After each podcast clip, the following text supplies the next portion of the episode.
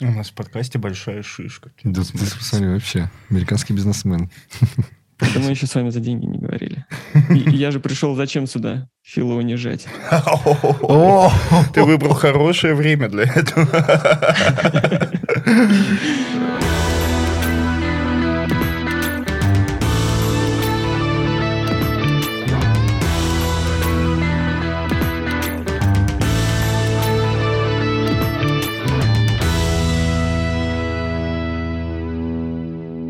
Ты давно сам уехал в Штаты? А в Штаты я переехал 1 ноября прошлого года, но из России я уехал на год раньше. До этого я был в Турции год, там я основное все время провел в Анталии, и последний месяц я жил в, Стам- в Стамбуле. Что так решил ехать? Ну, настроения у меня были давно Да? уехать. Да, я потому что считаю, ну, не можешь что-то изменить, и, ну, я просто считал себя не в силах что-то изменить. И, ну, то есть мне не нравилась там уже давным-давно обстановка в стране. И я начал смотреть, э, что я могу сделать, э, какими путями. Вот, но уезжать куда-то не очень хотелось, вот. И я начал смотреть план, э, ну, продумывать, в общем, куда можно поехать. Я что-то, короче, пошел по более сложному пути и решил поехать в США. Потому, потому что в США есть такая же виза талантов, она там немножко по-другому называется. Если вот в Британии это прям э, Global Talent называется виза, то тут она называется люди с экстраординарными и выдающимися способностями. Ну, этого оригинале это перекрасился? звучит- В оригинале это звучит э, типа people with uh, extraordinary abilities and outstanding achievements, что-то такое. Как, наверное, приятно получать такую визу. Тебе дают, ну вот, получай, пожалуйста. Ну, Подтверждение я- своей экстраординарности. Дело в том, что я смог сюда приехать, потому что я исключительный человек. Это чувствуется так, когда ты пытаешься найти работу. Такие, какая виза? Что? Но ты сначала в Турцию поехал. Ну, я сначала в Турцию поехал. А туда ты э, с удаленкой с какой-то работал или э, Да. на турецкую? Да, все верно. Я в начало пандемии, казалось бы, начало пандемии, и все компании уходят на удаленку. Ага. И я такой, окей, поищем. Не, не то чтобы поищем работу, но мне, помню, пришло письмо просто на почту, что вот есть вакансия, удаленочка в США. Не хочешь попробовать? Вот. И каким-то боком еще я параллельно в Яндекс собеседовался, но это так, по, по фану. Вот. Ну и в итоге я пошел, соответственно, на удаленку за доллары, чем в Яндекс за копейки. Это правильно. Очевидный выбор. Потом через пару месяцев мы переехали в Питер, пожили полгода в Питере, и потом произошло отравление Навального. Я подумал, ну, если так бездарно работают там, типа, самые серьезные службы в России, то как они защищают ее? Вот. Ну, они считают, что даже отравление было защитой какой-то, да? Мгм. Вот. Но если это так легко э, там, видно и понятно, кто это сделал, то как вообще работает безопасность страны в принципе? Э, ну, не считая того, что тебе и в стране, ну, мне и в стране не чувствовал, ну, я не чувствовал себя, в общем, безопасно внутри страны. Я А прекрасно снаружи понимаю. кажется, что это вообще пипец. Но это уже был плюс не первый случай. Мы знаем пе- э, тот самый первый случай вот с двумя персонажами, которые летали На Солсберецкий шпиль смотреть, да? Не в Лондон, а куда они там Слушай, у нас летали. много случаев было. У нас же был еще Немцов, Березовский. Березовский нет, своей смертью. Типа, ну, он, по-моему, с собой покончил офи- официально. Или как так. Чья официальная? Ну, кто у нас там был? Литвиненко, э, Быков якобы тоже, писатель. В общем, да, так знаешь, можно много находить всякого Ну, дерьма. если ты на этом начинаешь как-то фокусироваться и смотреть, Мгм. ты такой, Слушай, круто, не очень. круто, круто, что э, когда у тебя хватает сил заранее уже видя вот такие, ну, в принципе, не меняющие жизнь кардинально причины, и ты такой, вот все, я собираюсь. Потому что мы даже, когда уже начался самый пиздец, когда уже все прямо такие, ну, надо валить, все равно сложно, все равно не хочется. Все равно надеешься на лучшее здесь. Я понимаю, и, наверное, это один из факторов, который тебя очень долго удерживает в стране. Mm-hmm. Ну, то есть, например, мысль там о том, что можно было бы переехать куда-то, у меня появилась очень давно. Но решиться просто не, не то, чтобы уехать, а просто что-то делать. Mm-hmm. Ну, понятно, что сейчас люди уезжают просто от безысходности, потому что, типа, я не могу так, я уезжаю. Вот. Но до этого, чтобы решиться просто на переезд и на первые действия, это, ну, типа, очень сложно. Ты сидишь такой, вот эта виза мне подходит. Да. И завтра ты уже про нее забыл, ты уже работаешь, там у тебя какие-то свои заботы. Mm. Вот. И этот процесс не начинается. У меня все началось все достаточно просто. Я прилетел сюда, в Калифорнию, пару недель мы ездили на машине, смотрели э, страну. Ну, мы проехали как бы всю Калифорнию от Лос-Анджелеса, не всю, от Лос-Анджелеса до Сан-Франциско, и там вглубь континента съездили, такой круг через Гранд Каньон, и обратно вернулись в Лос-Анджелес. Я такой, когда вот этот запал был, что да, надо переезжать, короче, и uh-huh. я начал делать визу. Но, типа, это, это было достаточно долго, но, я думаю, вообще окупилось сполна. Притом, находясь как бы с другой стороны света, ощущения все равно не самые лучшие. Тут на самом деле не так ощущается, то есть ты просто это потребляешь все из новостей. Mm-hmm. Вот, но людям, в принципе, кажется, что вообще пофиг. То есть, ну, на улице, там, если услышат твой русский акцент, э, знакомые, там, кто знает, ну, то есть на работе, например, кто знает, что ты русский, все скорее тебя будут поддерживать, mm-hmm. чем ну, как-то осуждать и говорить, что вот, там у вас Путин что-то делает. Все, короче, все понимают. И, в общем, все против, скорее, одного человека, mm-hmm. чем против всей страны. Слушай, а вообще по настроению ощущается, что все сейчас это переживают? Ну, есть, например, э, например, человек, с которым я начал общаться после там собеседований, и он, то есть, когда узнал, сразу же написал мне, спросил, говорит, а как там дела, типа, не нужна ли какая-то помощь еще, или еще что-то. По настроению, именно напряжению, напряжению ничего такого не чувствуется. А, я был позавчера на концерте, и играла группа Альджей, и вот они прям, у них был лозунг, они делали перерыв с украинским флагом, и, ну, то есть, когда они что-то говорили, просто вся толпа орала, mm-hmm. и, ну, то, то есть, поддерживала анти... Вот это вот... У вас же нельзя, да, говорить то самое слово? А, пожалуйста, а что тебе будет? Что там за тобой, думаешь, ФСБшники в Америку приедут? Ну, не, мне ничего не будет, я думаю. Надеюсь. Да, ну вот, в общем, здесь явно чувствуется антивоенное настроение, и, ну, тут то есть, если это где-то поднимается, то люди говорят, но так просто в обычной жизни, э, я думаю, этого не, не встретишь.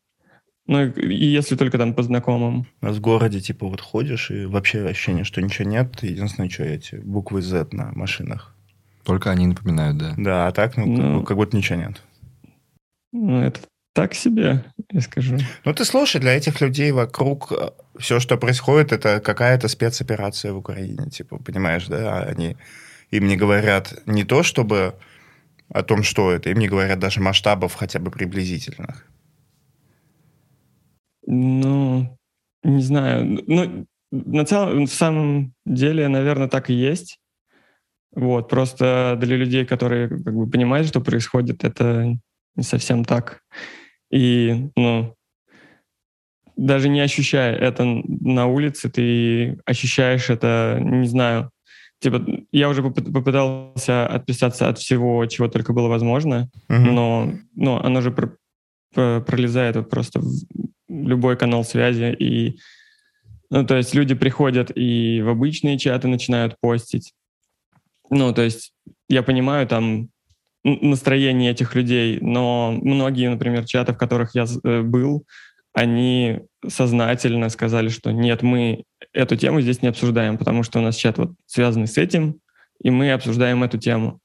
Потому что, ну, типа, для кого-то жизнь остановилась, но все равно я вижу там посты, как люди работают из подвалов, из бомбоубежищ, и для них тоже, на самом деле, не, жизнь не остановилась, они пытаются как-то выживать.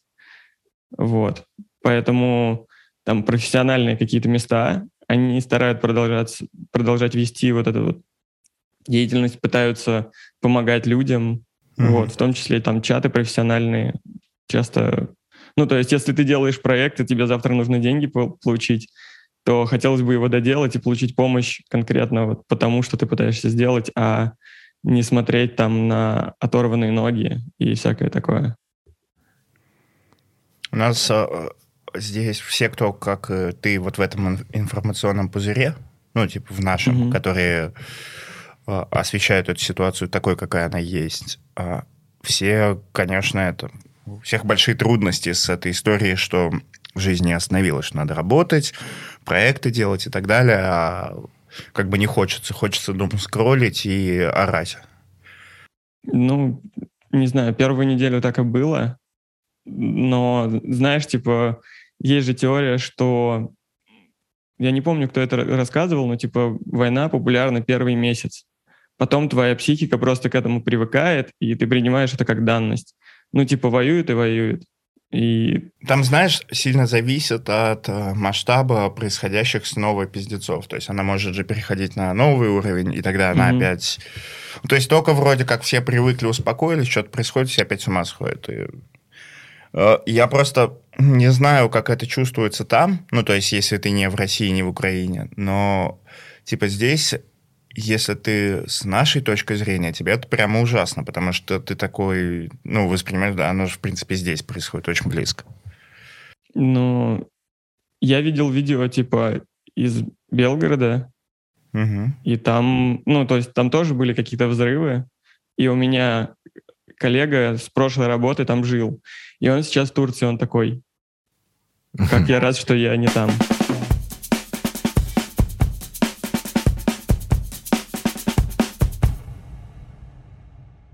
Сергей, привет. Я Артем, это Фил. Рад познакомиться. Привет, да, меня зовут Сергей. Кем работаешь? А, работаю в Райфайзенбанке фронтенд-разработчиком, соответственно, в команде Core Foundation. Вот у нас даже тут есть логотип Вена, пишем дизайн-систему и прочие утилиты для фронтенда, для инфраструктуры. Ну, ладно, мы сегодня не про работу. Давай рассказывай, что у тебя за хобби. Чем да. занимаешься, кроме работы? А, в отличие от работы, я вообще слышал, что есть такие, должно быть пять хобби.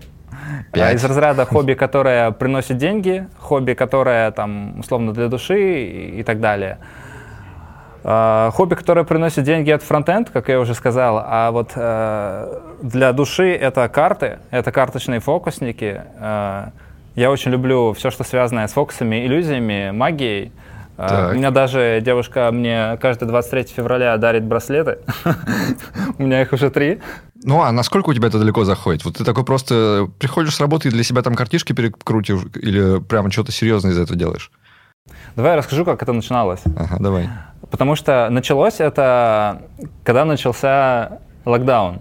Так. Когда мы, нас всех заперли дома, и буквально вот примерно в это же время у нас в команде, в которой я тогда работал, проводили тренинг по лесу, и там был приглашен бармен, uh и он нам в перерыве показал фокус.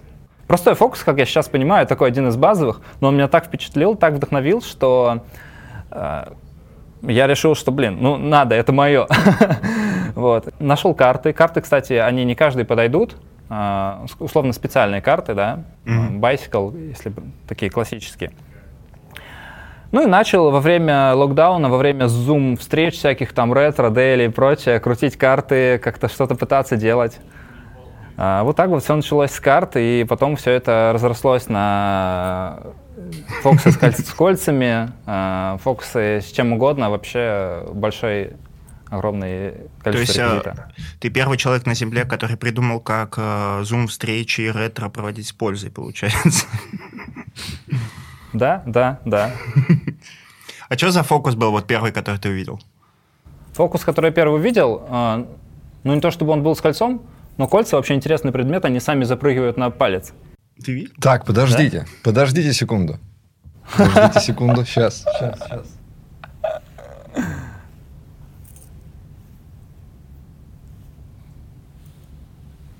У него нет очков, и поэтому плохо видит. У него просто палец, э, кольцо вот так, фига, и все.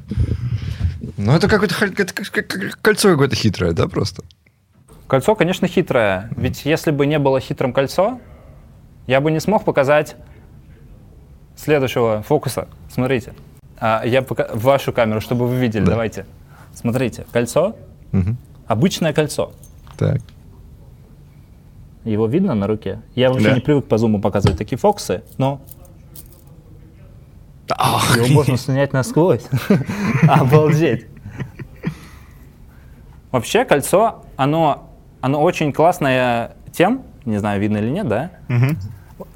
Оно имеет свойство исчезать. Да? Какого? И проявляться. Класс. Офигеть. Смотри, да. если у меня будет такое же колечко, я, э, это все равно надо учиться, да, там все по-хитрому обращаться. Оно само Обязательно, у тебя может быть любое кольцо. У тебя может быть и черное, и какое угодно. Да? Ага. Это, ну, у фокусов есть несколько разных категорий, я бы так сказал. Фокусы могут быть основаны на ловкости рук, фокусы могут быть основаны на каком-то реквизите, угу. а, фокусы могут быть основаны на каком-то внушении, да, на заговаривании человека и вот как-то нейролингвистическое программирование называется. Есть много разных жанров, начиная от микромагии, какие-то маленькие манипуляции с предметами, с картами, допустим, заканчивая чем-то, чем-то, чем-то более крупным, наверное. Угу. там, не знаю, распилить женщину. Ну, я не люблю такой жанр. Или чтобы исчезла статуя свободы. Я помню, как по телеку показывали. Всякие Дэвид да, Копперфильд. Да. Копперфильд, да. А, недавно был на сходке РАИ. РАИ — это Российская ассоциация иллюзионистов. А, они пригласили в Москву Ричарда Тернера. Для тех, кто с ним не знаком, это мужчина, он карточный механик, шулер, он невероятно владеет картами.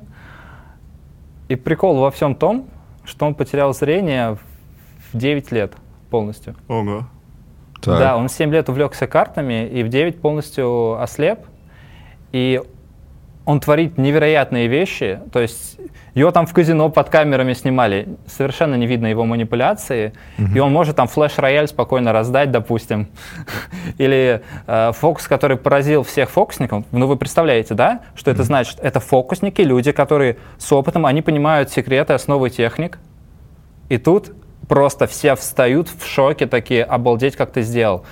Uh, в общем-то, фокус заключался в том, что он предложил выбрать любые четыре карты, ну, условно, четыре десятки бубнов, четыре десятки, угу. убрать в любое место колоды, перемешать, и он взял просто бэм и достает их из колоды. Он говорит, вы можете завязать мне глаза, я могу отвернуться, потому что мне не верят, что я слепой.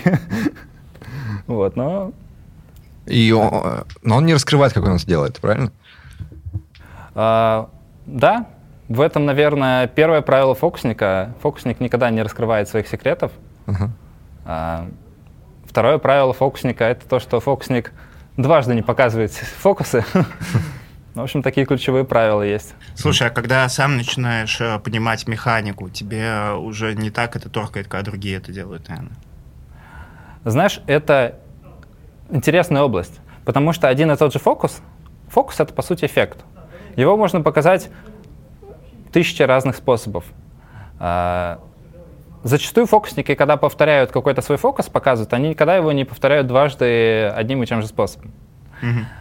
И когда ты узнаешь какую-то механику, тебе другой фокусник покажет свой трюк, и обалдеть, ты удивишься, ибо как ты так сделал? И вот э, в этом как раз-таки весь интерес познания, постоянного изучения, наверное, техник, трюков и так далее. Слушай, если Магия. у фокусников правило никому не рассказывать, как свои фокусы делают, как же фокусники учатся? Хорошо, вопрос. Есть фокусник, который нарушает это правило. Мгм.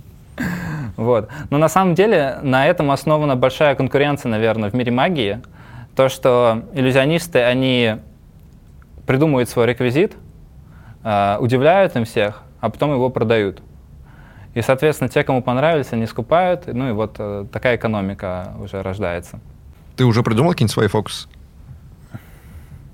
Знаешь, если это можно называть, ну, в принципе, можно назвать, да, я придумал свои фокусы. Не то, чтобы они были какие-то новые, там, какие-то, там, реквизит какой-то я придумал, нет. А, Но я под- придумал свою подачу, а, ряд, ряд связок различных фокусов. Мгм. Ведь разные эффекты можно бах-бах-бах подать, и это прям впечатляет. Слушай, а нет э, желания, ну, как бы закономерного попробовать как-то поиграться с технологиями, учитывая, что ты сам разработчик, э, на этом сделать что-то клевое? Очень я даже есть. Так это ничего не весит. Очень. А, Я пишу фронтенд, я с iOS не особо работал, но вот у меня прям есть желание на часы Watch написать приложуху, которая мне там поможет э, с тем же каким-то проявлением карты, да. Мгм, Допустим, ты там загадал карту, бац, она у меня уже на часах. Кстати, насчет угадывания карты. Представьте, что у нас есть колода карт. Так. Да, вот у меня она есть, вот она. Мгм. Я вам кидаю ее, оп, Так. Ну, она, оп, поймал. Теперь достань оттуда карты и перетасуй. Серьезно. О, нормально. Все. Да, да хватит, и я... все, давай мне их сюда. Давай. Опа. Я тоже поймал. Я их уберу в коробочку, запакую. И вот в итоге мы перетасовали волшебную колоду. Ладно. А, Давайте, давай, давай теперь еще раз, только нормально. Что? Я достану еще раз вот эту волшебную колоду карт. Я настолько увлекся ей, что уже забыл про то, что мы это взаимодействуем. И предложу тебе, выбери любую карту вот из этих карт. Выбери. Вот, э, выбирай. Возьми ее, посмотри на нее, Мгм. запомни ее. Какую это карту? Скажи всем, чтобы зрители знали. Семерка пик. Семерка пик. А теперь смотри. Я держу колоду лицом вверх. Убери ее лицом вниз, чтобы она была единственная перевернутая в колоде. Так, засовывай. Ага, ага. Так, я убираю, убираю, убрал. И кладу ее в карман. Смотри, сейчас мы взяли колоду, перевернули там семерку пик, и я ее убрал в карман. И у меня действительно в кармане есть колода. Так. Колода карт. Да? Так. И я ее достаю. Коробку откладываю в сторону. Мгм. И смотри внимательно. У меня вот все карты перевернуты лицом вверх, А, одна нет, кроме, да. кроме семерки пик. Как он это сделал? Да он просто за камерой что-то намухлевал. Так ты же видишь на большой камере. А, я думал, сейчас фокус кончится тем, что смотрите на дурака, который думает, что у него в руках карты. Вообще, знаешь, прикольно. Я всегда, когда снимаю на камеру фокусы. Э, Я делаю несколько дублей. А- один фокус у меня занял два часа съемок. Ну, когда всегда хочется сделать идеально. И каждый раз, сколько бы я ни снимал, трясутся руки. Вот. Ну, слушай, Даже когда в жизни история. показываю. Это очень понятная история, потому что мы очень давно делаем подкаст да. и так далее. На момент, когда включаются камеры, мы такие напрягаемся. Ну, все равно волнительно всегда. Или у вас перед собесами. Сколько лет не ходи на собесы, все равно mm-hmm. будет э, волнение, да. И чего много времени э, посвящаешь этому всему? В последнее время, мне кажется, что недостаточно. А, обычно это повторение каких-то рутинных действий. Угу. Постоянно вот сидишь на встречах и вращаешь э, карты в руках. Но помимо того, чтобы повторять какие-то уже рутинные выученные комбинации, да, а, нужно изучать что-то новое. Например, есть отдельное такое искусство, как кардистри. Это искусство взаимодействия с картами. Люди вращают красиво карту, например, карточный веер, либо любые другие моменты — это элементы кардистри, флориш так называемые. Вот. И уже мне нравится в эту сторону развиваться. Раньше я не понимал, что прикольного вращать карты в руках классно же людей удивлять фокусами. Но со временем, когда для тебя фокусы уже становятся рутиной, ты уже начинаешь вот этим заниматься. А это у тебя сейчас только для себя и для близких, для друзей, для коллег, или ты что-то уже серьезнее занимаешься?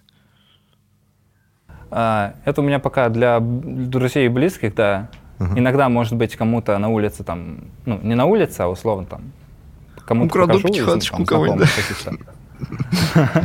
Вот. А, у меня было мнение такое, что человек в разработке до 25-30 лет. Uh-huh. Я где-то слышал, что как раз-таки товарищи из Яндекса, Гугла, они уходят из разработки, кто фокусники, кто там артисты и так далее. Не знаю, откуда такое мнение. Мне сейчас 25, и пока что я все еще занимаюсь разработкой. Но мое увлечение меня порой пугает.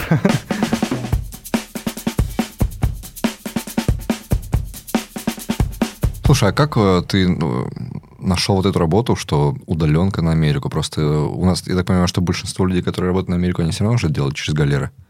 Значит, это почему-то сложно взять и напрямую устроиться. Они редко ищут. Редко ищут? Угу. Ну, может быть. На самом деле, все еще намного проще, чем казалось бы, потому что компания американская, они находятся в Нью-Йорке. Только основатель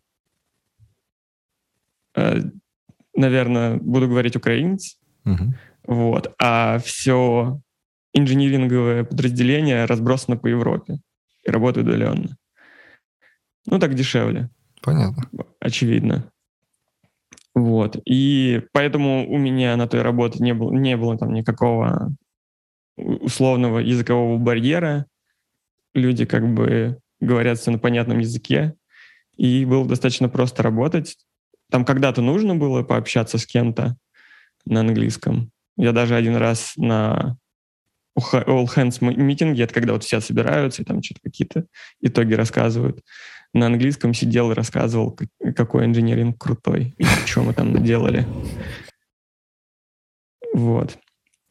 Ну, как бы просто постепенно в этот, пока работал, учил английский, делал все, что нужно для визы, и вроде как нормальный английский выучил, и все, что нужно было сделать, сделал. То есть они тебе даже не помогали. Не то, что они такие, давай устраивайся, мы тебе будем помогать переезжать, сделаем тебе вино. Вот это вот все как обычно, так знаешь, mm. э, релокейт на блюдечке. Нет, такого вообще не было. Единственное, что я просил для визы, это рекомендации. Uh-huh. И мне для визы еще нужен был офер. Я открывал собственную компанию в США делал от нее офер. И плюс... Сам, сам себе. И плюс э, эта компания тоже мне делала офер. То есть Я такой... с двумя офферами подавался на визу. Подаешь такой на визу. У меня офферов в вашей стране. Просто у меня в вашей стране на расхват. Ну, там примерно так и было, потому что эм, одно из доказательств, которое по моей визе нужно было предоставить, это высокая заработная плата. И вообще, как правило, тебе предоставляют обычно высокую заработную плату по тому месту, где ты живешь, по тому региону. А у меня был вообще ход конем. У меня говорилось, что вот первая компания находится в Нью-Йорке, и у Паши зарплата будет вот такая. Это там типа на 40% больше, чем средняя зарплата в Нью-Йорке. А еще Пашина фирма, ну не Пашина, там как бы по-другому, там 70% компании другому человеку принадлежит. И он меня приглашает на работу. И он говорит, типа, вот, в Нью-Мексико зарплата вообще копейки. Паша приедет, там и пол Нью-Мексико у вас купит. Примерно вот так. Вот, но справедливости ради я могу сказать, что моя ком- компания, в которой вот я имею долю, вполне себе легитимна. Она получала доход, и не, ну, не маленький, я так вам скажу, относительно российских денег. Да даже многих э, денег в Америке не маленькие. Ты тут уже понимаешь, что... А, подожди, то есть, самом... ты, то есть это не какая-то там просто фиктивная бюрократическая штука, ты открыл компанию для того, чтобы для визы, а у тебя реально есть компания, которая прям работает? У меня есть компания, который, в которой работник один я. Вот. И, ну, то есть это очень удобно, на самом деле, если вы работаете с э, бизнесом в Америке напрямую. Не через галеру, не через чего. Вы открываете LLC в Америке, заключаете контракт с какой-нибудь компанией и работаете как контрактор. Тут контракторов дофига. Вот. И если у вас есть LLC в США, с ним вообще намного э, проще работать, чем просто куда-то деньги Вася в Россию отправлять. Вот, потому что они, у них полностью взаимо, э, взаимоотношения, получается, внутри страны. Для них э, вы там не Вася из России, для них вы будете американским entity, или как это, сущностью американской, вот, с которой работ... они будут работать с вами просто достаточно легко. А ты, получается, там, все, уда... все, что... все удаленно mm-hmm. это создал, вот эту э, компанию, счет к ней и так далее? Да, все делается удаленно. Тут вообще как бы с какой-то стороны бюрократия достаточно сильная, а с другой стороны есть такая бюрократия, которая просто вот так вот и все готово. Условно говоря, компания открывается за два дня, потом нужно получить налоговый номер. С этим могут быть проблемы, если у вас нет ни одного знакомого, у которого есть ССН.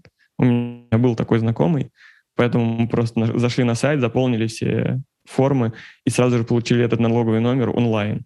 Ну все, компания может работать. Потом я подал заявку в банк, э, и вот с банком было самое долгое, там типа 2-3 дня. Они проверяли, спрашивали, чем мы занимаемся, Долго. откуда у нас доход и всякое такое и потом открыли счет. Ну, к слову говоря, сейчас они гражданам России, если основатели, граждане, граждане России, они им счет не открывают. Такая история. Классно так рассказывал так долго, это так круто звучит, но теперь все, пацаны. То есть реально, это раньше можно было. Прямо, если ты гражданин России, налоговый резидент России, ты прям сидишь из компа удаленных, херак, американский бизнесмен. Клик-клик-клик, да? три дня все готово. Ну, стартапы так и открываются. Я думал, открывается все на месте, ты приезжаешь. Как... Ну, то есть, даже если ты гражданин России, без визы, ты берешь и открываешь американское ИП? Ну, это LLC. Не ИП, а ООО. ООО. ООО. ООО, да. Да. Просто сидишь, ну, типа для меня тоже было шоком, что просто открываешь, да, просто берешь mm. пару кликов. Мало просто кто об этом знает. И ну, в многих странах, на самом деле, так можно открыть. Надо просто знать, в каких. Можно было. Смешно, но не смешно. Ну, это не самое страшное, что может случиться с человеком. Ну, да. А в Турции ты, получается, как турист год жил? Да, там можно получить ВНЖ, временный, э, как это расшифровывается? Временное разрешение на жительство или что-то там. Угу. Вот. И по нему можно до года жить. Точнее, ну, то есть ты приезжаешь, там что-то два месяца ты можешь жить просто без ничего, потом ты идешь, говоришь, о, мне так, так понравилось, так у вас тут отдыхается хорошо, вот я снял квартиру на год, типа дайте мне пожить год. Они такие, ну окей, живи. Вот.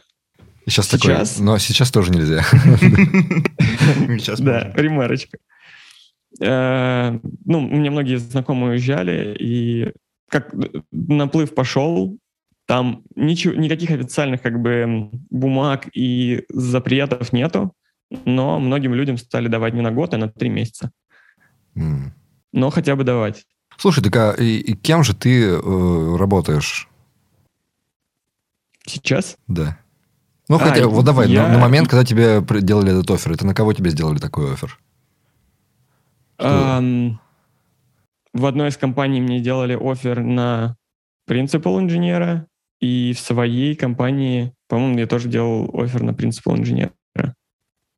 То есть это вот такой, типа... Своей компании. Это уровень над лидом, условно, когда ты заведуешь каким-то направлением, а маленький директор. А стек какой? Стек, конечно же, просто самый лучший, который может быть. Сейчас, прикинь, скажут Go. JavaScript, ты че?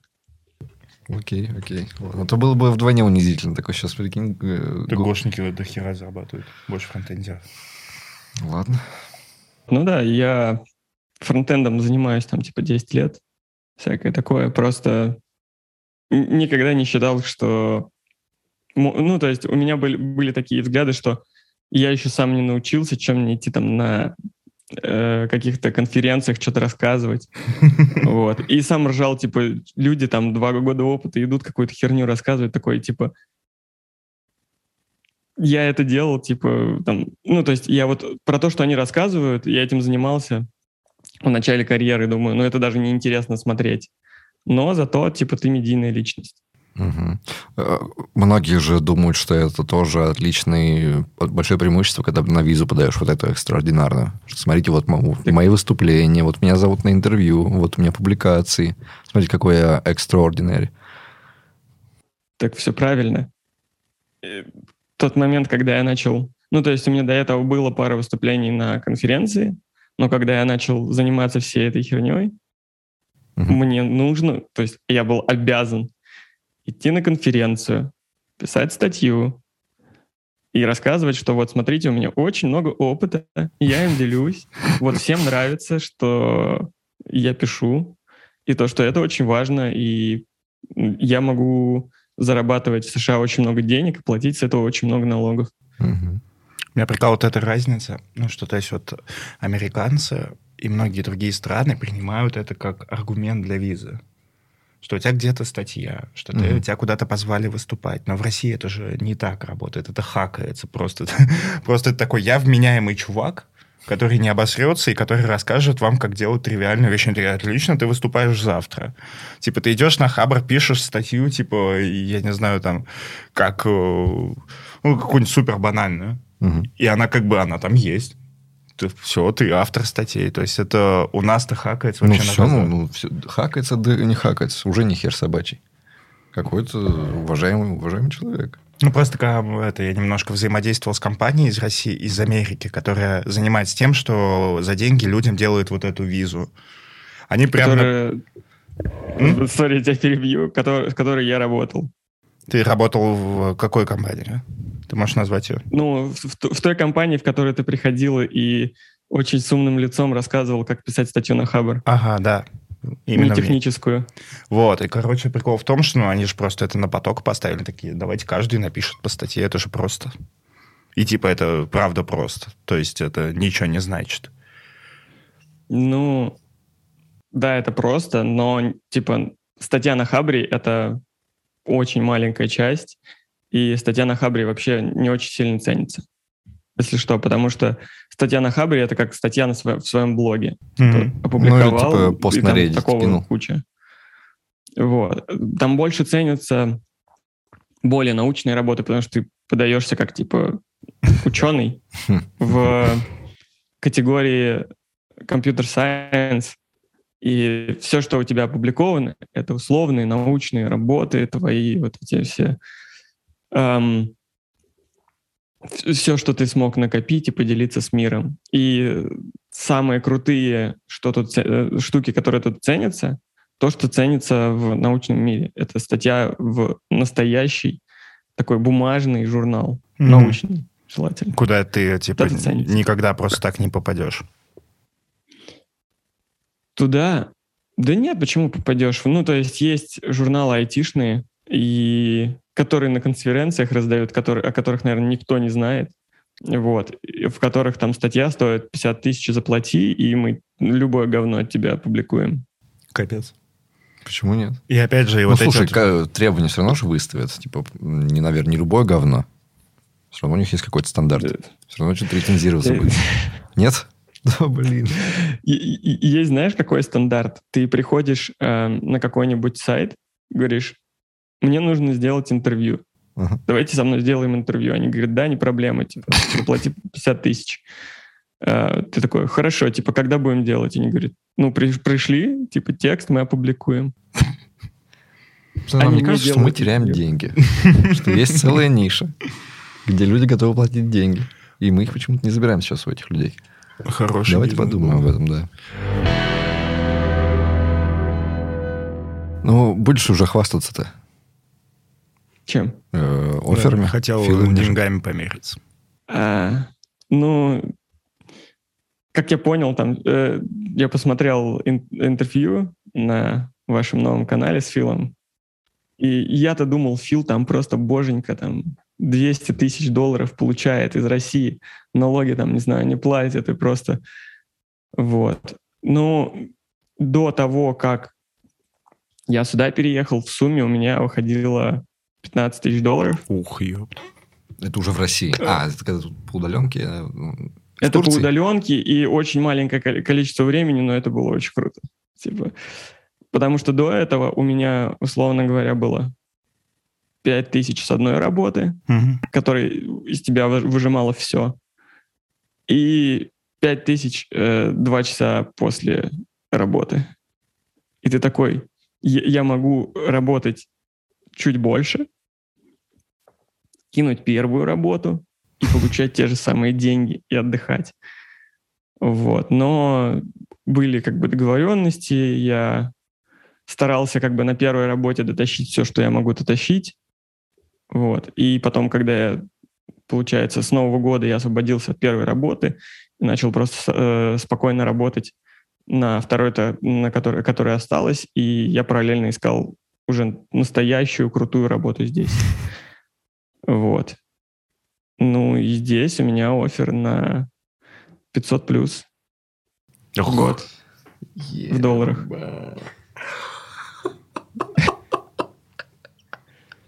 Это, блядь, прям хорошо. А? 50 тысяч долларов в месяц. Пизданите. Слушай, Не, а ты ну- никогда не задумался о покупке, например, своего подкаста?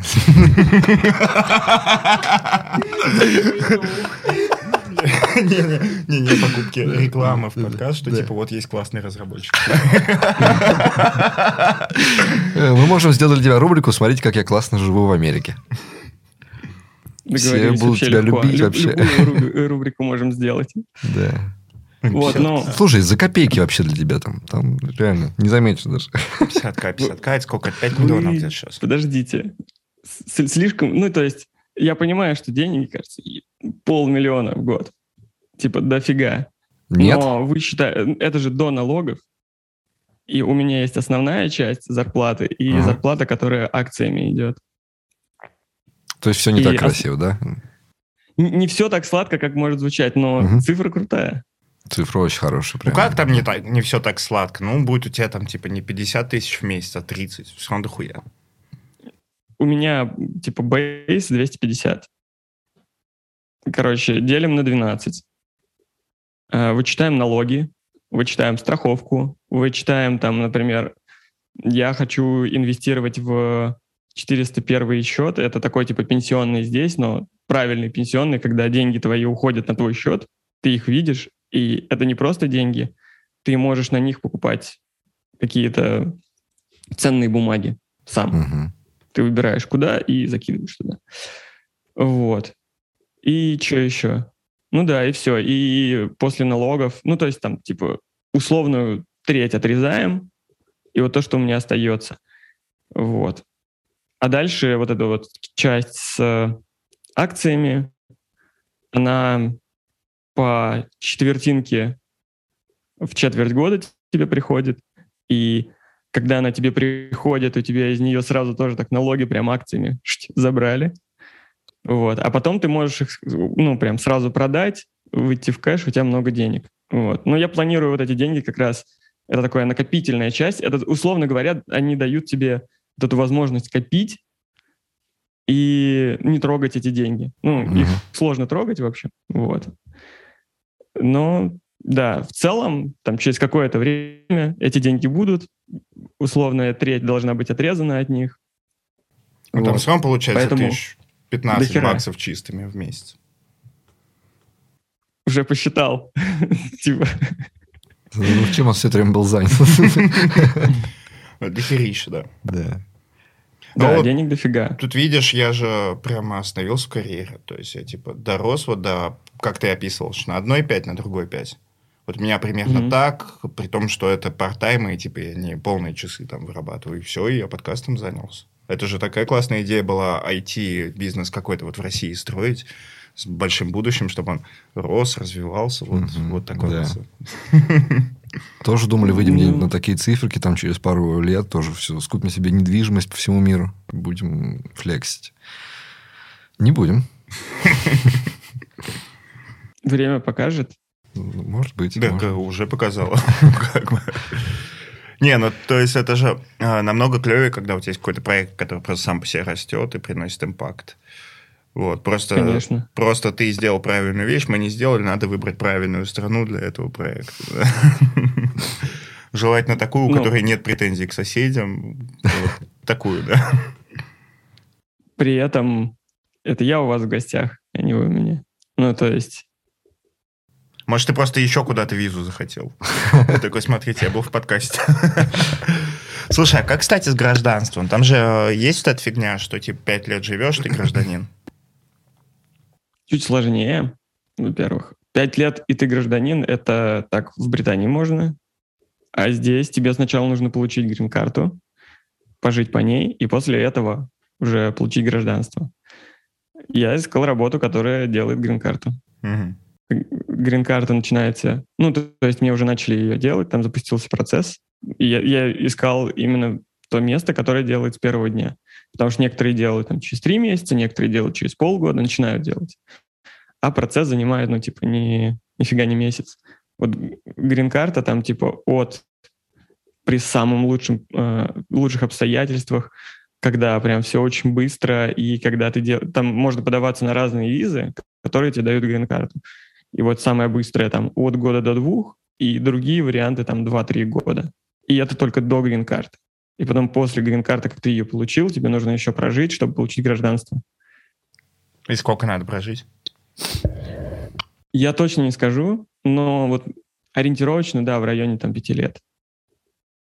Ну, нормально. Почему бы и не пожить пять лет? Есть же гораздо Ну. проще варианты. Пишешь твит про нашу власть, получаешь политическое убежище, там уже своя механика. Хотя, кстати, не знаю, оно же не дает гражданство политическое убежище.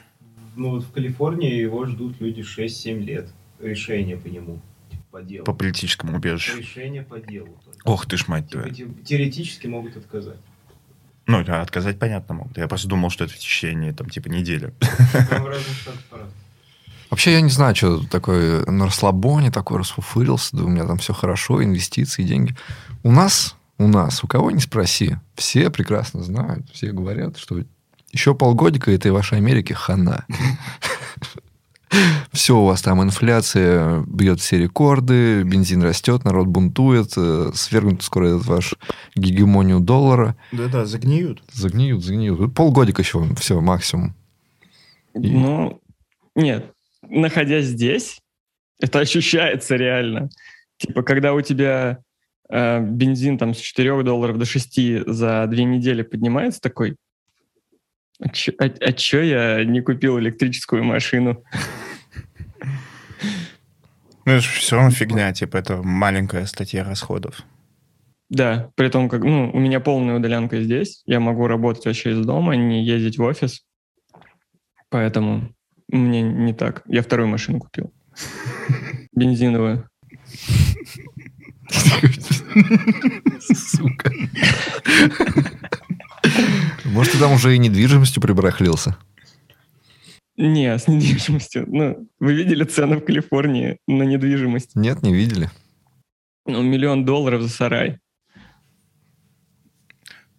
Так слушай, удаленка же. А, или там, наверное, Не, тоже... подожди, сайт. он из Турции. По-турецки сарай – это дворец. Он, наверное... А, А, да, можно уехать в другой штат, получать ту же самую зарплату и купить там за 500 тысяч дворец условный. Мгм. Вот, я посматриваю на Флориду и на а, Северную Каролину. Понимаешь, да? Вот Вот, а- живут калифорнийцы, они такие посматривают на Флориду. Флорида такая, это же Калифорния для бедных, типа, да? Не знаю. так же круто, но дешево. Ну, не так же. С точки зрения э, погоды и вообще нигде не так же круто, как в Калифорнии. У вас там море холодное, алло. Толку-то Да, с такой У нас, погодой. во-первых, не море, а океан. Попрошу. Вот. А во-вторых, в, в Северной Каролине достаточно прохладно зимой, а во Флориде очень-очень-очень-очень жарко летом. Еще и влажно к тому же. Ну, это, конечно, никуда не Вот. годится, да. Да, а у нас... Ну, сейчас утро, 50 градусов. Ой, ну слушай, ну э, давай, вот ну не- нам-то уж не заливай, ну все свои. Но ведь вот каждый день скучаешь по березкам. Ну, хочется обнять деревце родное. Вот этих березок вокруг. Сука, ну что ж такое? Слушай, а зачем тебе, короче, ждать американского гражданства, если ты просто берешь две зарплаты и покупаешь гражданство где-нибудь на Карибах и живешь там спокойно? Там, где ты и Ну, живешь. Не знаю, не хочется мне карибского гражданства. Ну и не две зарплаты, там нужно как раз вот там акции за год взять, и тогда можно Да что это? На, на Невис- ну, короче, где-то прям за 100 тысяч долларов есть. Вот э, Ну, и на- надо изучать, но... смотри, вот Паше Дурову нормально, а этому Паше зашкварно. Видишь, типа Карибы, да? Не канает. Да, не, очень, не очень. Не, наш уровень, говорится. Мы и Телеграм не делали, знаете ли. Вот, мы же там всякие джаваскрипты пишем, и вообще не работа, как бы любая... Мне, мне сказали, тут любая обезьяна за две недели, в принципе. пр- Поэтому так и выглядит как бы рынок разработчиков на JavaScript, потому что любая обезьяна за две недели. Слушай, ну а как ты вообще там э, освоился, адаптировался? Нормально? Легко проходило? Да, ну, типа, на самом деле у меня было желание вот пообщаться именно с местными, Мгм. и если ты знакомишься с русскоговорящими здесь, то это со временем, ну, то есть я тут провел не так долго, но со временем это сложнее и сложнее становится, потому что ты общаешься, ну, то есть у тебя круг замыкается среди русскоговорящих, Мгм. ты с ними общаешься. Вот. Наверное, это там с одной стороны плюс, с другой стороны минус. Вот. Но в целом все равно это помогает переехать и не чувствовать себя вообще как типа оторванным от всего. Но типа я жил один год в Турции, там было э, оторвано от всего. Ну, тоже много русских, но мы там ни с кем из русских не общались. И, ну, типа, я не чувствовал какой-то сильной изоляции. Мне было в целом пофигу. Но тут, когда знакомые есть, можно куда-то сходить, что-то поделать, там, в настолке поиграть, вообще топ. Вот, поэтому, ну, наверное, люди, когда переезжают, они боятся в первую э, очередь этого, потому что я не чувствую каких-то сложностей там именно с переездом. Когда один раз переехал, ты такой, окей, вроде не так страшно. Второй раз это вообще изи. Это ты в Лос-Анджелесе, да? Или Нет, я в Сан-Хосе. Сан-Хосе? А, это прямо с- рядом с мексиканской границей? Нет, Нет? это Сан-Диего. А, Сан-Диего, рядом с ме- мексиканской. Сан-Хосе — это, короче, низ э, Кремниевой долины. А, То есть наверху Сан-Франциско и Сан-Хосе снизу. ага. Вот. И это считается, типа, э, южная долина. Тут намного теплее, чем Сан-Франциско, потому что вот как раз Сан-Франциско там э, залив, и с океана холодный воздух приходит, и там ветер есть. Вот, а тут прям идеально. Клево. А купаться можно в океане? Я купался в океане в декабре. Не, не- в декабре, в, но- в ноябре, когда мы приехали. Вот. Такие... У нас был такой, типа, пи- пикник. И чувак такой, давайте искупаемся. Вот. Но я всегда поддерживаю любую бредовую херню. Э, вот. Тем более, если искупаться еще и в океане. Э, и такие, все такие, не, не, замялись, такой, погнали купаться. Вот, купались в океане, круто. Ну, ты говоришь холодный. Ну, так он же, они там одни купались. Ну. Так-то и я у нас в апреле купался. Ну, типа, этого не делают. Это ты можешь, ты можешь на самом деле где угодно пойти искупаться, когда угодно. Но... Тут люди просто не купаются, они серфят в основном. Ты приезжаешь, особенно вот по весне, мы ездили, просто приезжаешь на пляж, и ты не можешь припарковаться, потому что сраные серферы уже все запарковали. Господи, и вот они да тебе только посочувствовать сами можно. лежат там. Слышишь, что проблема в жизни? Сраные серферы запарковали тебе весь океан. Да, отличная проблема. Очень хотел бы такую проблему переживать сейчас. Не, они не океан запарковали, они парковку океана все запарковали, и ты ездишь полчаса, ищешь, где припарковаться. Блин. Нам больно. На своем новом Мерседесе просто не, не можешь этого терпеть. Солнце еще светит, приходится очки надевать, понимаешь? А у нас сейчас э, апрель, и э, выпал снег. Безумная гора грязного снега. Причем он, он кажется, прямо с неба грязный уже падает. У, у меня есть знакомый, который друг э, гоняет на велосипеде, вот, и он вчера скидывал фотку, гора по, снега по колено, и велосипед такой в снегу стоит. Да, я сегодня так еле откопал машину.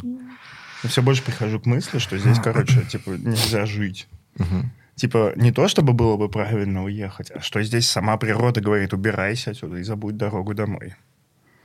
А ты что, ну, как... По, а, поэтому русские такие... Родственники, не родственники. Остался здесь кто? Да. И что, как? Ну, я понимаю, что они не переедут, что перевести их будет сложно.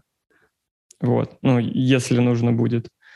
Вот. Но лучше буду я здесь деньгами, которые ценятся, и буду ну, там, какими-то способами отправлять их туда, чем я буду в том же месте с теми же деньгами, которые, ну, типа, ничего не стоят.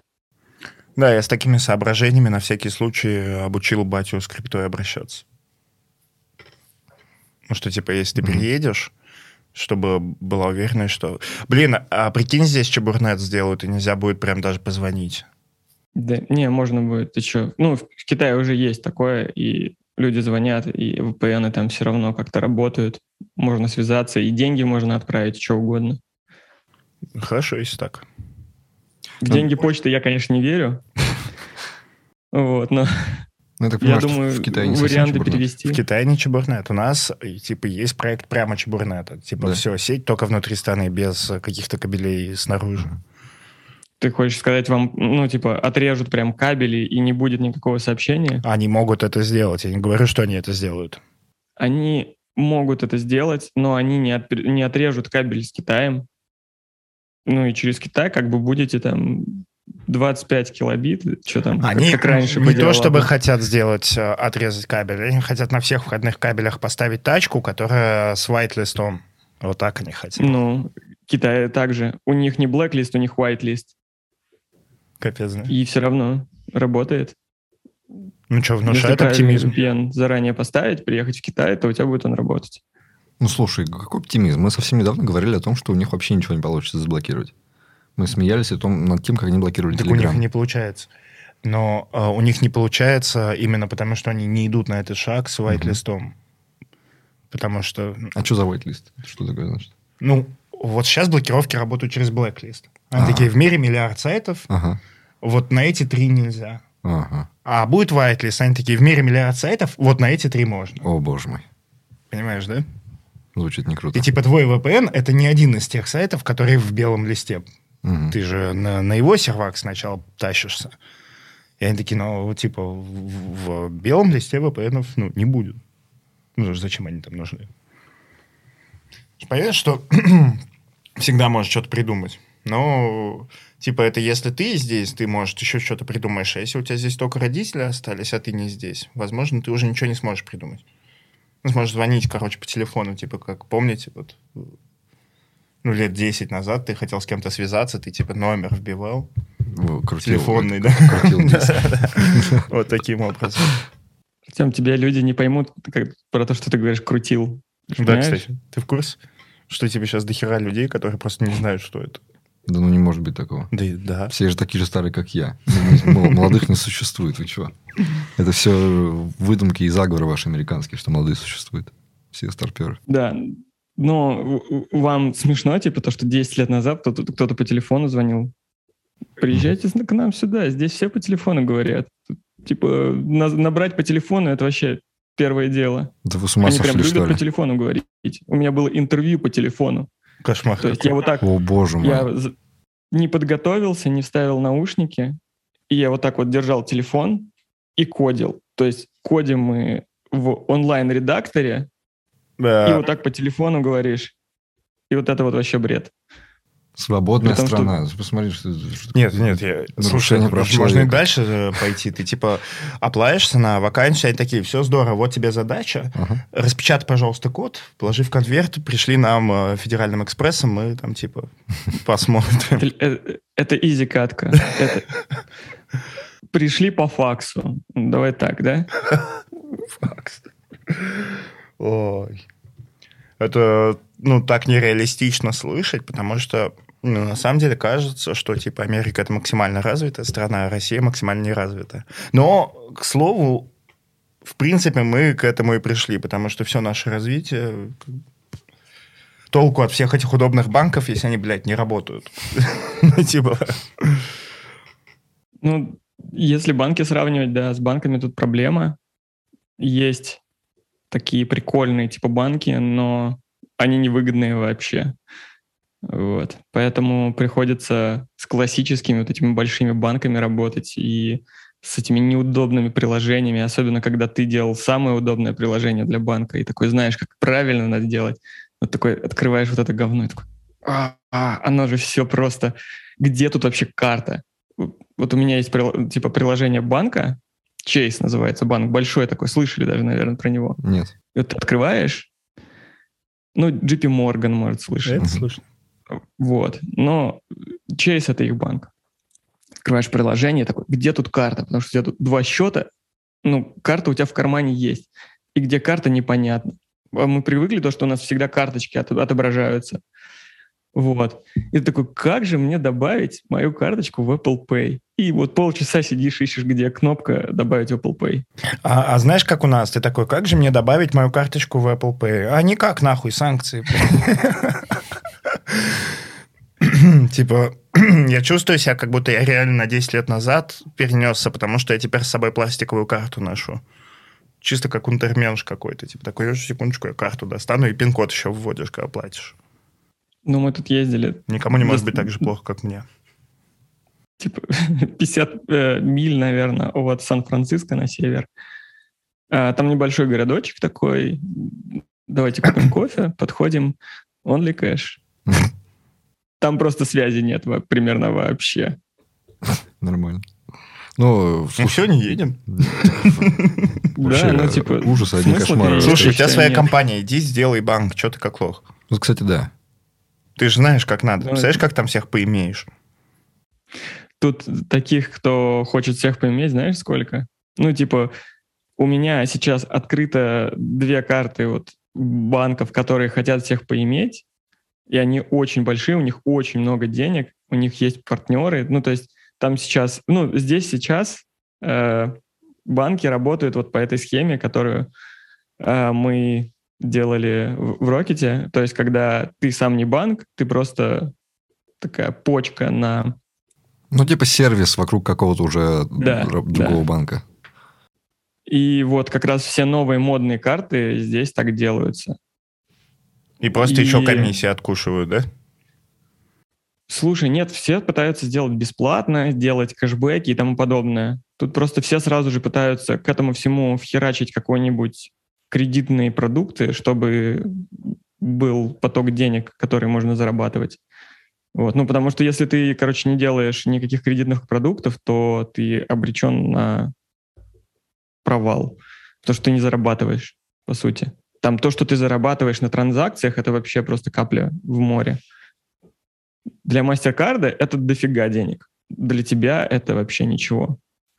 Э, вот только как раз хотел сказать про Rocket, что смотри-ка, а вот Rocket, как не впарили никаких кредитов. Ну и где теперь этот Rocket? Так его же купили. Его в тысячу раз И купили, закрыли. куп- купили, продали, перепродавали сначала одни, потом другие, потом третьи, потом закрыли просто. Так он, походу, и не сработал. Хотя прикольный был, мне нравился. Спасибо. Ну, Я там работал три года. Да ты же поди фронтендером работал. Да. А кто пользовался там фронтендом? Все нормально с мобильных приложений. Тебе что, спасибо. Я пользовался. Для себя сделал веб-банк. Ну, Нет, ты меня просто задел своим э, ослепительным богатством, и теперь я тебя подкалываю. Не, слушай, я пользовался Рокетбанком, я даже ни разу не заходил ни на, ни на какой веб-банк. Я тебе клянусь, серьезно. Я, я даже не знал, что он там был. было, да? Он, он серьезно он там был, все пользовались мобильным приложением.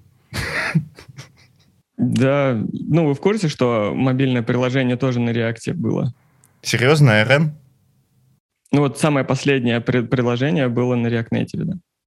А, и Оно это вот, э, он из-за этого, да, закрылся? Скорее всего, да.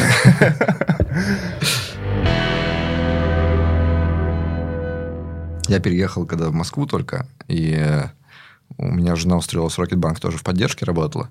И вот там, это, знаешь, я только, наверное, впервые услышал о уровне жизни программистов.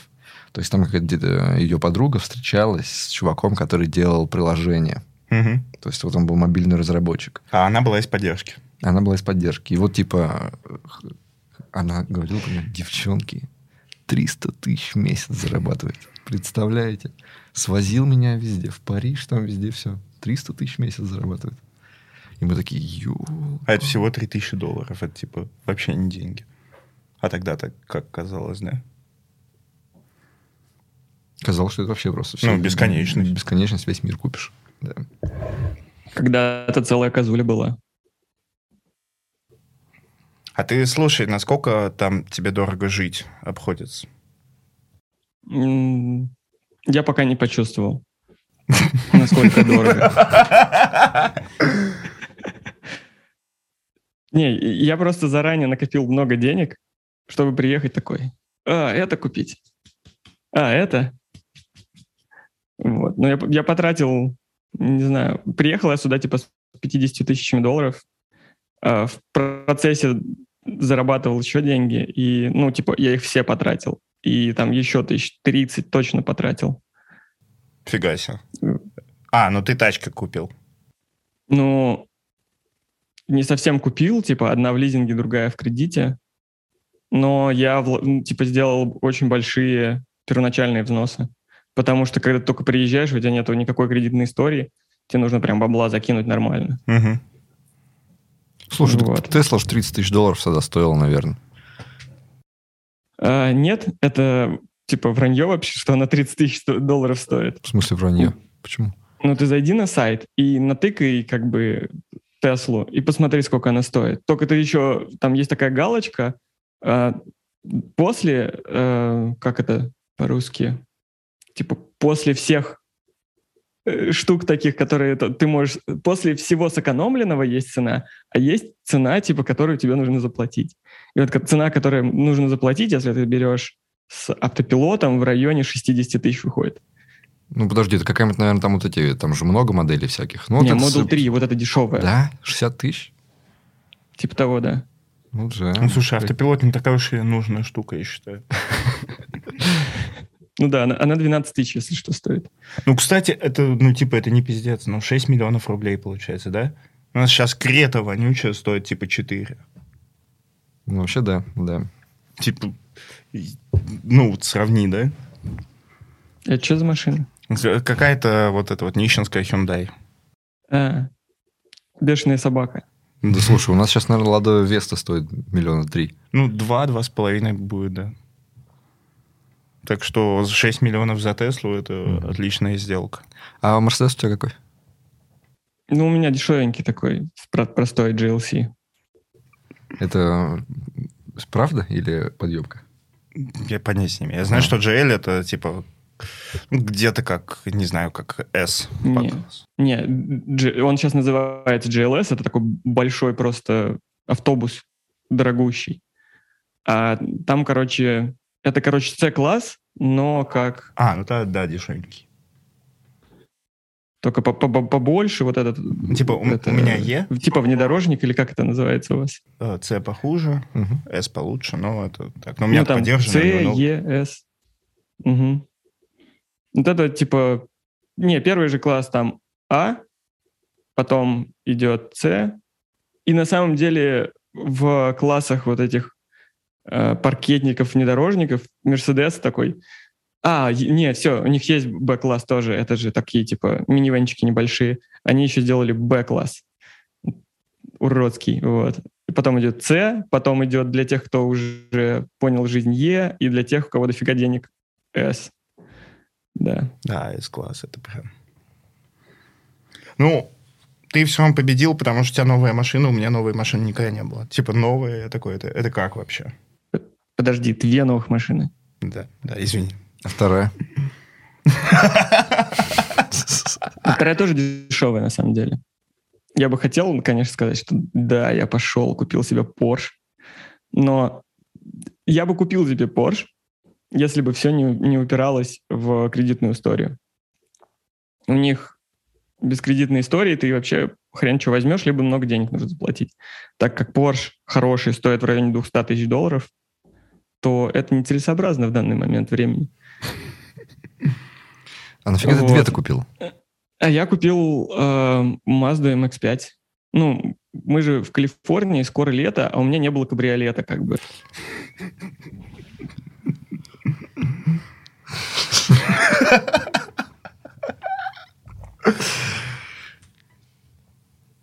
Вот, и теперь я езжу без крыши. Солнце слепит, можно сгореть просто так невозможно жить. Ты же понимаешь, да, в какое время выйдет этот подкаст? Я надеюсь, что люди смогут отвлечься и, и посмеяться вместе проблемами. с нами. А, я забыл сказать, да, что у меня в компании безлимитные day-оффы. А я просто нихуя ничего не делаю на работе. Что значит безлимитные day Это как так? Может, типа ну, их не считают. Если ты хочешь поехать в отпуск, ты приходишь, говоришь, вот хочу на две недели поехать в отпуск. У тебя нету никаких срочных проектов, все окей с менеджером, он говорит, все, еще без проблем. Хоть три раза, хоть четыре раза в год. Главное, чтобы у тебя, ну, если ты работаешь окей, все у тебя закрыто, никаких срочных задач нету, гуляй. Там есть единственное ограничение, что ты не можешь э, больше, чем три недели брать подряд. Все.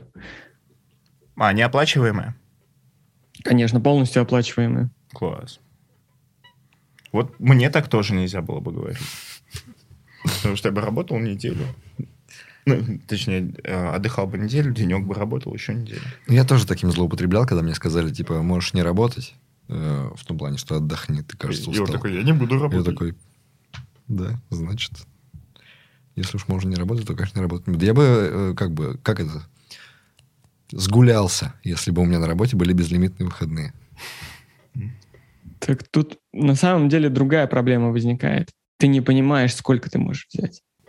Вот, вот. И ты такой, а если я вот возьму сейчас две недели и через месяц две недели, типа не подумают ли, что он охуевший пидорас.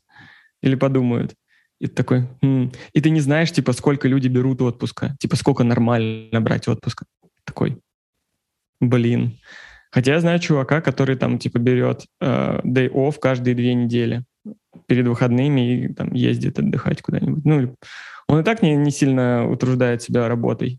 Могу cool story, cool story про него рассказать. Типа, он пошел работать, и он работал, начал работать 4 часа в день. Все, и работал 4 часа в день. Потом такой, блин, что-то много. Начал работать 2 часа в день. Вот, он так месяц поработал, к нему пришел менеджер, говорит, что-то с перформансом плохо. Он такой, ну ладно, обратно 4 верну. Вот, и, ну, типа, пока что я, может, не, не почувствовал там сложности своей компании, но у меня там условная задача была, если вам рассказываю все какую типа, задача на 5 дней поправить, точнее, э, исправить сообщение об ошибке для одного конкретного клиента. Не перетрудился? Ну, сделал за три дня случайно. При том, что я вообще не знаю, что... Ну, типа, ты пришел, новый проект, огромный там э, на, на бэкэнде монолит, я же теперь full stack. Гарри, ты теперь stack. Вот, потому что я прошел бэкэндное собеседование полностью. Вот, и прихожу, там такой огромный монолит, там куча кода, куча клиентов, там куча условий, типа, что какому клиенту показывается. Я такой, блин. И то, что ребята, которые там работают уже давно и понимают, как это работает, они оценили это в пять дней. А я сделал за три такой, о. Ну, конечно, еще там нужно протестировать, наверное, на, на это тоже деньги, о, деньги, дни уйдут. Вот. Но условные деньги уйдут, да, у компании. Но такой, вроде и не так сложно. Вот. И при этом я, типа, прям реально этой задачей занимался вот по два, максимум три часа в день. А в остальное время у меня же анбординг, знаешь, да, там надо всякое читать, еще что-то. Это значит, что можно, не знаю, съездить кофе купить, это можно YouTube посмотреть, стрим можно на Твиче посмотреть. Вот, главное в чате отвечать, и все. Вот. И пока что по всем примерам вот людей, которые здесь работают, все примерно так и работают. Блин, ну это не расхолаживает вот, прямо совсем. Я просто чувствую, вот на себе такие условия примеряю, блин, ну я бы через полгода просто перестал работать вообще. Я бы пришел и сказал, «А, я тут захотел в круглосуточное путешествие съездить. Круглогодичное. Пешее, пешком. Мне надо найти себя в, на вершинах Тибета. Угу. Пока. Номер карты вы знаете. Ну, чтобы ты тебя не расхолаживало, есть менеджер, с которым, ну, тут прям культура тебя, сопровождение тебя как разработчика очень хорошо развита, и он тебе будет там каждую неделю давать фидбэк. Или вы будете просто о чем-то пиздеть, потому что, типа, не о чем поговорить, вы такие, о, я там делал это, я там делал то. Вот. А если у тебя проблемы, тебе об этом скажут. Но при этом я, например, устроился работать, ну, это уже не стартап, но вот. А если ты идешь работать в какой-нибудь Google или там... В Амазоне, конечно, не так, но вот Google, Facebook и вот эти большие компании LinkedIn, если попасть в, в, в правильную команду, ты можешь полгода ни одной строчки кода не сделать и ну, не написать, и все будет окей. И будешь там тоже получать полмиллиона. В больших компаниях вот это вот прям так работает. Изи. Только тебе при этом все равно придется постоянно ходить на делики и объяснять, что ты делал. Да. Это очень Но... неприятно. Я был в такой ситуации. Ты типа официально ничего делать и не должен. Но ты каждый день должен приходить и говорить, что сделал, что удалось, какой прогресс. А типа у тебя там какая-нибудь задача вообще, типа посмотреть кодовую базу на предмет там чего-то. Такой, ну, посмотрел. Да, ну, посмотрел. Продолжаю, э, продолжаю расследование свое. Да, все. да, продолжаю читать онбординг документы, да, вот. А, а вы к чему стремитесь вообще? Вы типа стремитесь, чтобы ты приходишь Нет, ну бесит, что созвоны. Ну, Просто ты, если ты, бы такой приходишь было... на работу, получаешь свой офер 500 тысяч в год и такой, отлично. И сидишь, короче, и тебя спрашивают, что не делал? Такой, нет. Ну, я бы предпочел, не чтобы так. они и не спрашивали. Ну, если, Мне не если раз в месяц кто-нибудь придет спрашивает, ну, как дела у тебя? У тебя получается, ты вот устроился у нас на работу, работаешь такой? А, ну, хорошо. Это как э, один мой братан, ага. который оказался в одной большой российской компании, так. и его изгнали из команды, в которой он был. И он должен внутри этой компании напроситься в какую-нибудь другую команду. Ага. Сейчас по понятным причинам никто никого никуда брать не хочет. Угу. И ему сказали, что как бы это окей но мы раз в неделю будем с тобой созваниваться и спрашивать, что ты сделал для того, чтобы это как-то решить. И вот он счастливый 6 дней в неделю, но седьмой ну, день, да. когда у него вот этот созвон, он просто потрясающе грустный, хотя, ну, созвон идет 5 минут, он такой, ну, типа, я поискал еще команды, написал им, все. Ага. Ну, типа, на самом деле, он ничего не искал, никому не писал, но вот этот вот, типа, необходимость как-то зафиксировать, что на самом деле ты нихуяшеньки никуда не продвинулся, она портит тебе настроение. А если, а если эти созвоны каждый день, ты, ты можешь себе представить? Нет. Каждый день приходишь такой, ничего не сделано. Я как-то три месяца по-честному пытался починить баг, угу. И я реально три месяца приходил на созвон такой, ну, типа, нет, я не нашел. Не нашел, в чем проблема. Продолжаю искать. Они такие, молодец, Фил, хорошо, Фил, окей, Фил, давай иди. Чувствуешь себя как дурак. А потом получаешь офер на 500к, да? Угу. И на второй день ты уже такой, на 500 мало. Типа, я уже вот это заслужил. Это вот мой сейчас уровень. Надо же идти как-то дальше куда-то. Есть такое? Типа, я же уже... Не будет же такого, что меня сейчас отсюда уволят, и я больше настолько не найду. Найду, конечно. Раз сюда взяли, возьмут и куда-то еще. Так, а зачем тогда? Здесь еще что-то стараться. Э, отвечу на вопрос Артема.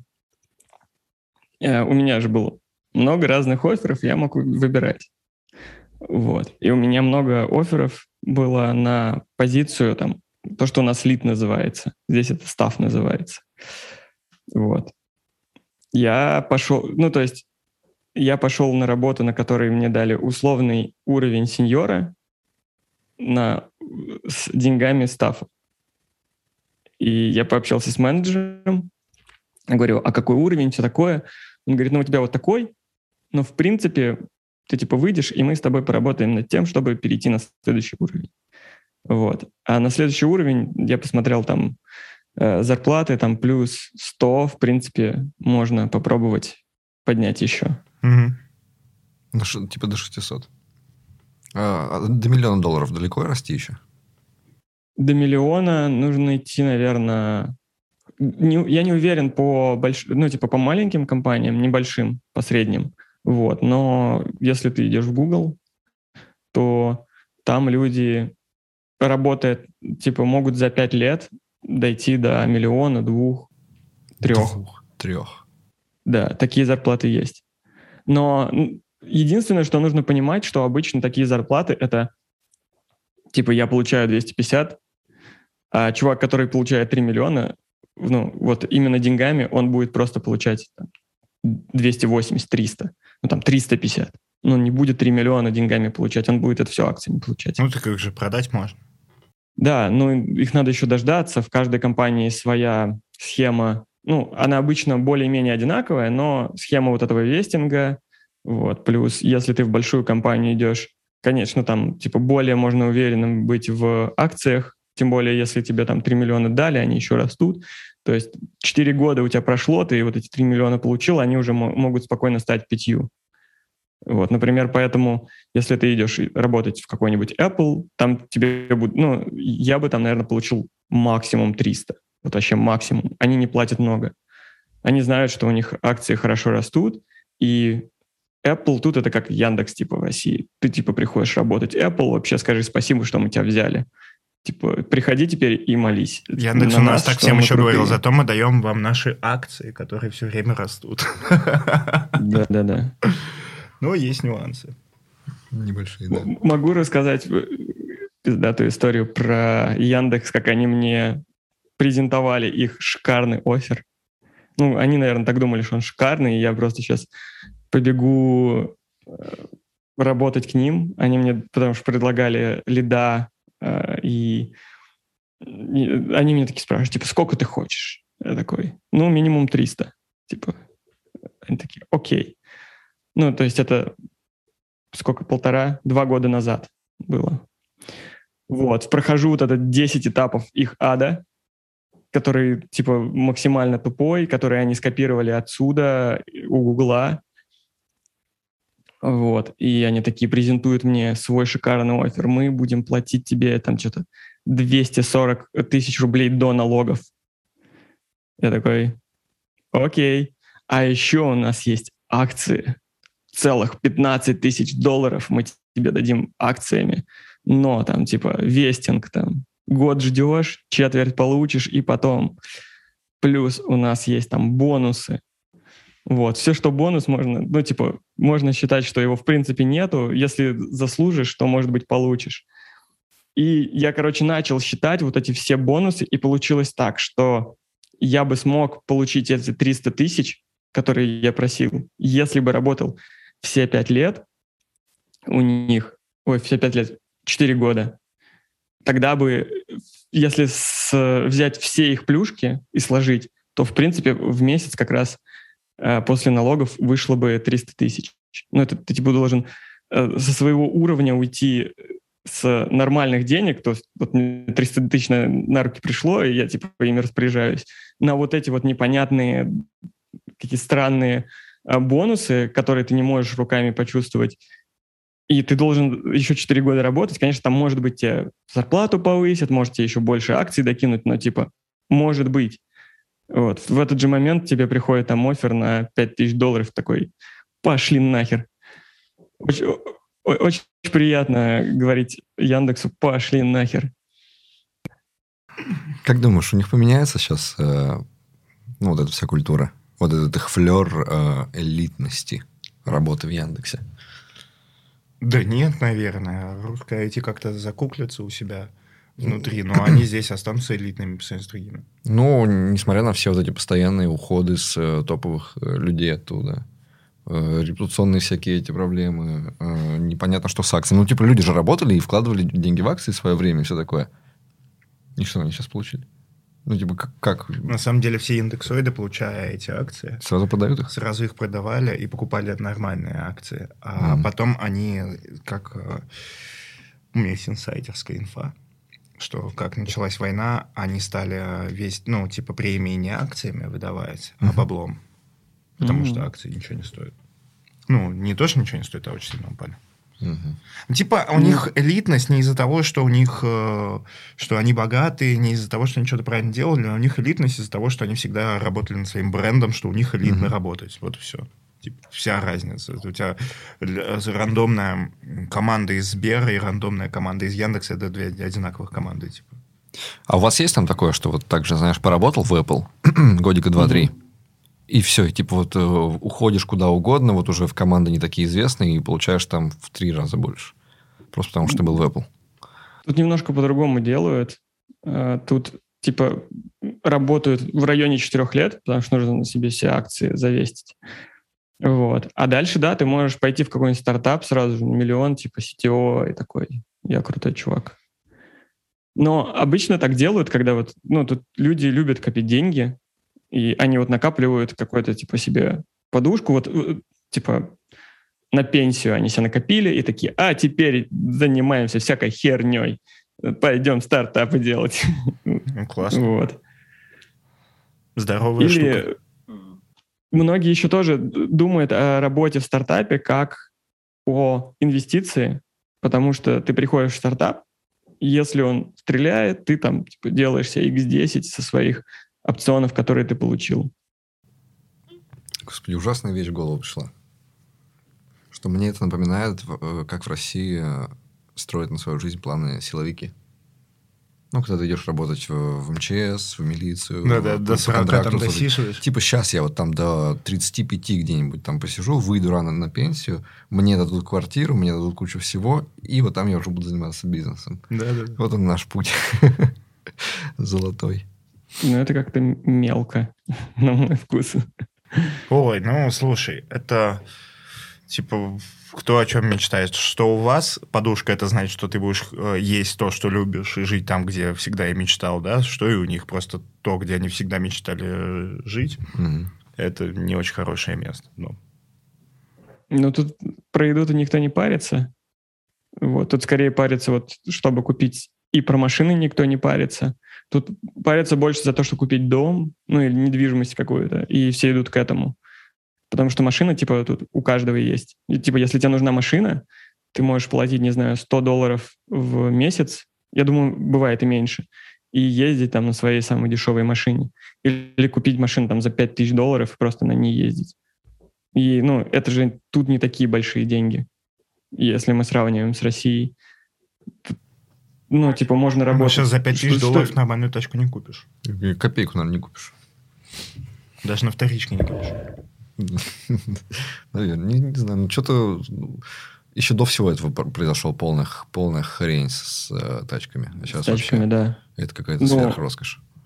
У меня в тачке нету модуля, который отвечает за связь типа с интернетом и с, с мобильным приложением, поэтому я как лох не могу типа завести машину вот сейчас отсюда, из своего офиса. А, Антох, братан, передай мне, пожалуйста, мои ключи. Я хотел бы подогреть Мерседес, который стоит у меня на улице с помощью автозапуска. Ну, хорошо, что мне это не нужно делать, потому что моя машина стоит у меня на парковке подземной, и, в принципе, тут достаточно тепло, чтобы ее не греть. Да, но это не отменяет того, что ты как лох. Ну, да, да. И мне сказали, типа, подожди пару месяцев, потом сказали три месяца, а потом говорят, ой, ну, походу, типа, в течение года мы тебе ничего не привезем. Это вот из-за этого кризиса полупроводников или чего? Да, да. Ну, то есть вот модули какие-то просто не делали. Это, вот, типа, можно не делать, можно, можно не ставить, можно доставлять машину, короче, нормально. Мерседес. Здрасте. Слушай, ну и когда ты собираешься на пенсию идти? Собираешься ли вообще? Ну, сначала нужно купить дом, э, заработать, не знаю, там, миллионов 10, я думаю, и можно на пенсию идти. Ну, ты считал, так примерно, скольки ты это успеешь сделать? На сколько лет? Не считал. Ну, типа, есть желание так сделать, но я не считал, ну, не, не пытался разобраться, когда я так смогу сделать. Посмотрим по обстоятельствам. Ты типа, знаешь, когда у тебя зарплата жизнь X2 только... постоянно поднимается, ты же не можешь посчитать, ты не знаешь, где это остановится. Не, ну там, знаешь, вот как то Женя Кот рассказывал, он там что-то посчитал, что вот если он будет э, какую-то сумму каждый месяц откладывать, вот туда-сюда по акциям распихивать, то он станет долларовым миллионером там через, ну, условно, там лет пять. Ну, что-то mm-hmm. он такое посчитал. Ну, долларом, долларовым миллионером я могу стать через 8 лет. Вот но я думаю, зарплаты все равно будут расти, плюс э, твои накопления тоже могут расти, но как бы из этого миллиона я, скорее всего, миллион потрачу на жилье, но опять же, типа, тут никто не покупает, типа, о, у меня есть миллион, так говорят только те, у кого там 100 миллионов, у меня есть миллион, куплю себе дом. Типа, здесь у человека может быть 3 миллиона в банке, он берет, э, как это, суду, или что там, ипотеку, ипотеку, да, это ипотекой называется, и просто платит ее с зарплаты своей. А потом, когда он не работает, он такой, а, ну у меня же тут э, типа дивиденды, у меня тут проценты с акций, и он с этого начинает платить. Ну, типа никто заранее не будет выплачивать тут. Они тут будут сидеть такие, о, пойду вот в этот банк и попрошу, чтобы они мне сделали меньше процент на мою ипотеку. Вот. Слушай, Но... а, а не хотел поехать куда-нибудь вот в эту Среднюю Америку, купить там ранчо, знаешь, 100 гектар? И, там вообще и красный, ничего нет. И, и красный пикап. Скукота, и, пипец. И слушать кантри. Было бы круто, но там, ну, я хочу поехать в более-менее отдаленное место, но такое, где можно будет, будет доступ к большому городу. То есть там типа час. Ну вот у меня сейчас, например, на самом деле я живу в городе, который больше Сан-Франциско, если что. Сан-Хосе, он прям больше, чем Сан-Франциско, но в Сан-Франциско вся движуха. И вот если на таком удалении от большого города жить, то ты живешь в деревне и можешь спокойно ездить там, получать какие-то раз, развлечения в городе. При этом ты можешь приехать в город, там, типа, у нас кто пойдет в бар и потом поедет домой. Типа, кто, кто пойдет пиво пить в бар, потом поедет домой. Здесь, типа, каждый второй. Потому что кроме как на своей машине ты до дома не доберешься. Либо тебя кто-то довезет, да.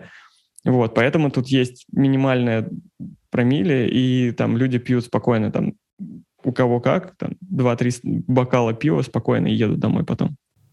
Ну, три бокала пива – это не хрен собачий. Я, бывает, до такси-то иду пошатываясь с трех бокалов пива. Прям, насколько я, может, Паш подтвердить, зависит от параметров человека. Да, конечно. Типа, я практически не пью. Если я бутылку пива сейчас э, херану, я буду ходить... Фил, я уверен, скажет, блядь, несите вторую. Ну, да. До трех я, типа, еще вообще никак. Считай, что не пил. С трех, да, ты вот становишься пьяненький, типа. Э, ну, типа, водить нельзя, по идее, и после одной, потому что ты же, у тебя реакция, вся вот эта фигня едет. Тут люди за, за рулем косяки курят. Ну, косяк, это вообще другой разговор. С ним то Да, ты такой, блядь. Типа, так, где я был пять минут назад? Блять, я куда еду? Я домой еду или я уже на другое шоссе съехал? Капец, Вообще. Разврат и загнивание. Что это такое вообще? Прекрасную Россию будущего вернешься, если она наступит? Нет. Нет? Ну, если прям Нет. вообще, мы тут будем строить просто вот, вот страну мечты. У нас тут все, скажем, все отлично. Либералил демократия. Никакой цензуры и никаких э, убийств соседей.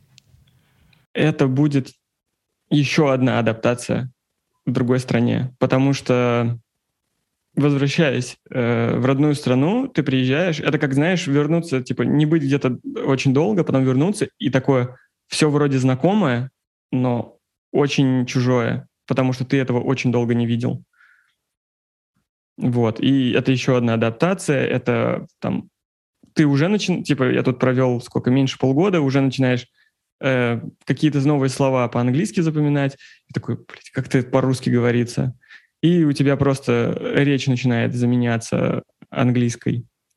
И тебе нужно будет опять э, обратно возвращаться. То есть при- представь, когда она, Россия станет вот типа через 20 лет, да я русский вообще забуду. Тут люди, кто 20 лет живет, там, Ну, слушай, мы надеялись, конечно, побыстрее. Ну, давай будем реалистичными. Э, э, отмотаем историю на 20 лет назад. Так, давай, Что, вспоминай. изме- что- Что-то изменилось за 20 лет, стало хуже. Капец, как Вот, изменилось за есть- 20 лет. Ш- Чтобы, наверное, построить... Потом мы помним э, период 90-х. То есть сколько было сделано за 90-е. То есть если то же самое там э, попытаются поставить экономику обратно на ноги, за 10 лет ты дости- достигнешь какого-то результата, но типа так хорошо, как в Европе, там, как с Америкой не буду сравнивать, но вот хорошо, как в Европе, не станет, точно. Никто деньги в Россию так не понесет. То есть Нафлексил, Я- тут и Надежда еще у нас снимает, сидит, смотри. Э, Ну, у меня никогда не было, типа, каких-то таких, что вот, прекрасная Россия будущего. Я рад, что есть такие люди. Я бы был рад заниматься прекрасной Россией будущего, если бы я видел э, в этом потенциал. Типа, я не инвестирую в такое будущее, потому что я в него не верю.